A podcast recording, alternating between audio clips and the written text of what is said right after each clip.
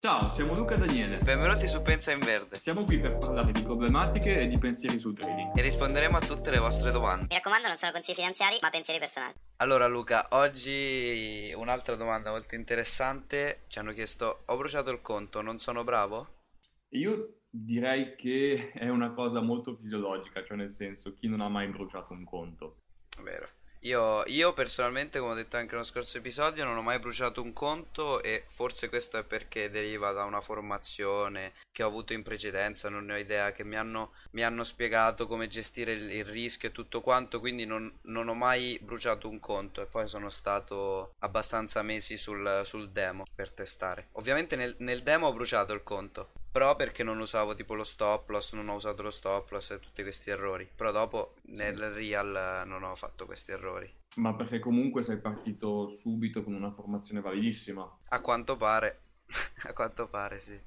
Perché diciamo che chi si butta un po', a volte viene anche consigliato di partire magari non in prop, ma con un piccolo conto personale. Sì, esatto. Ci sono molti che dicono che fa meglio non andare in demo ma andare direttamente a, a gestire i tuoi soldi, ma secondo me se non hai il background, non hai le conoscenze giuste, ti conviene rimanere sul, sul demo perché avere fretta di bruciare i tuoi soldi. No, e poi come dicevamo è correlata come cosa, cioè nel senso, gestione del rischio e tutto quanto, se non ce l'hai ti portano chiaramente a bruciare il conto. Ovvio. Ok, poi per bruciare il conto dipende, perché per bruciare il conto di una prop rischi un 1%, basta che perdi 5 trade in un giorno. Sì, sì, ovvio. No, vabbè, su- su- se parliamo di prop è molto più semplice bruciarlo. Però se parliamo anche, non lo so, di un conto abbastanza piccolo, di 200-300 euro, dipende anche dal rischio, perché potresti anche non bruciarlo così facilmente. Sì, se hai invece una gestione tipo in micro lotti è già più difficile andarlo a bruciare. Esatto. Tu gli stop giusti e tutto,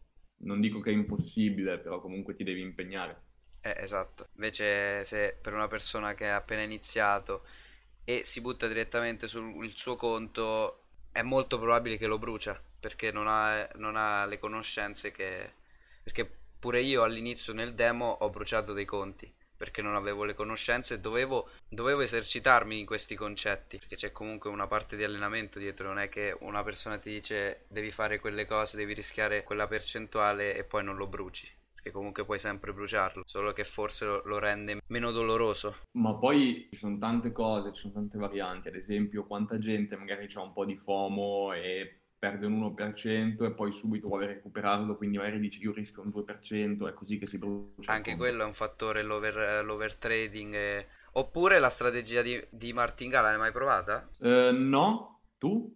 No, però ho visto persone che, che la usano, cioè, sai come funziona? No. Allora, la strategia di martingala funziona che, o martingale, non so come si dice.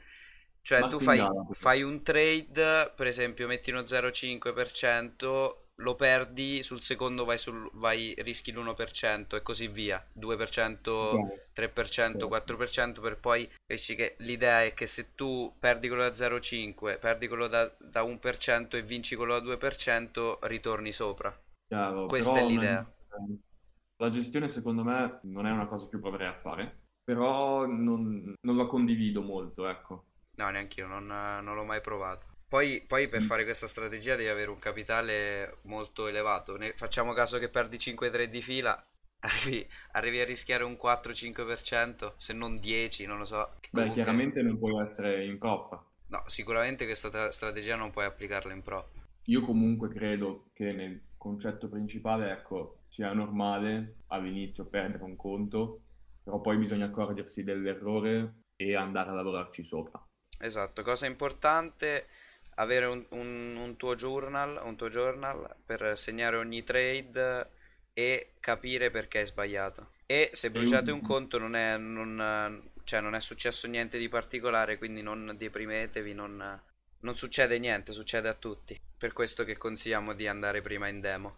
Ma anche perché poi, come dicevi tu, ad esempio, il template del journal è stra importante perché ti aiuta anche a gestire l'emotività e tutto. Cioè, se io mi accorgo che faccio un errore e lo scrivo, io so come risolvere l'errore. Se io faccio l'errore e lo cancello, poi effettivamente mi dimentico, ma inconsciamente mi rimane. So che ho sbagliato e quindi ho paura di sbagliare nuovamente sul- sullo stesso fatto, ecco. Esatto, c'è il rischio che poi quella cosa ricapiti perché nel, nel, mercato è normale che una cosa ricapiti. Però se tu cancelli, se tu cancelli quel trade dalla, dalla tua memoria o comunque non, non, non, ci lavori sopra, rifarei sempre gli stessi errori. E sicuramente non andrai avanti. E sicuramente non andrai avanti, esatto. Rimarrai Anzi. bloccato lì. Certo, sai quanta gente molla proprio per queste problematiche? Tantissima. Sì, esatto. Come abbiamo detto anche nei scorsi episodi, c'è questa idea nei social che è, un guadagno semplice e poi vedono che, hanno, che bruciano il loro conto e, e lasciano perdere. E poi ci sono tante problematiche. Generano tante problematiche una dopo l'altra. Impa- ti imparanoia proprio, secondo me non puoi far influenzare la tua vita dal trading, in senso, se una giornata va male o no, comunque non uh, perdi ogni trade, lascia questa problematica nel computer e non portarla fuori. So molte persone che, non so, hanno una brutta giornata. Mi è successo pure a me. Brutta giornata del trading, brutta giornata, capito, rispondi male, tutto quanto, pensi che va tutto contro di te. Eh, quella è una cosa sbagliata. È proprio è successo anche a me comunque, ma io penso che è quando ti dicono che devi essere capace di dividere la vita personale da quella lavorativa. Esatto, e c'è comunque e... un lavoro da fare dietro. Anche comunque con il tempo lo capisci. Però se, se, riesci a capirlo prima che inizio, comunque quando sei all'inizio è ancora meglio. Ma poi comunque è tutto un migliorarsi e quindi devi andare a migliorare anche quell'ambito, quell'aspetto lì, che comunque c'è, esiste, perché tanta gente è bloccata da questi concetti. Però il bello, di, quest- il bello di, questo, di questo ambito è che ti porta a fare a lavorare anche sulla tua mentalità. Sì, perché capisci come autogestirti, esatto. capisci cos'è, cos'è realmente importante per andare avanti allo step successivo. È una scalata, no? Non è un ascensore. Ma magari fosse un ascensore. Sarebbe molto più semplice. sì, magari. Invece... Gradino dopo gradino, poi cadi, poi riparti. Esatto. Ed è normale se cadi. Ovvio, ma in qualsiasi attività imprenditoriale dov'è che non cadi? Cioè chiunque, anche chi apre un'azienda, vuoi che prima di creare un'azienda di successo non abbia fallito? O non hanno avuto problemi economici o non hanno avuto altri problemi. Ovvio, Sono sempre i problemi. E qui è, è, la stessa cosa, secondo me. Niente, quindi se hai bruciato il conto è una cosa normalissima, però quello che ti consigliamo è di continuare a lavorare, magari vai in demo prima, capisci gli errori che hai fatto, sviluppa una tua strategia, testala in demo o backtestala e niente, secondo me... Sì, sì, il complesso è questo, prima studia e poi lavora. Poi ovviamente non puoi neanche lavorare su tutti gli aspetti mentali durante il demo o del backtesting perché problemi dei, che riguardano emozioni e tutto quanto vengono quando vai nel live market con i tuoi soldi. Ovvio, e poi è variabile da persona a persona, io sì, sintetizzo in una maniera e tu in un'altra.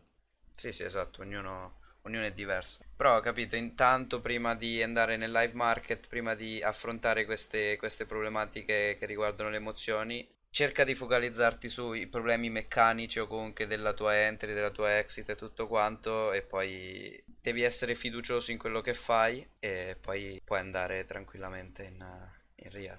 Esatto, sono d'accordo con te. E niente, spero vi sia stato utile questo episodio. E niente Luca, al prossimo episodio. Al prossimo episodio, ciao.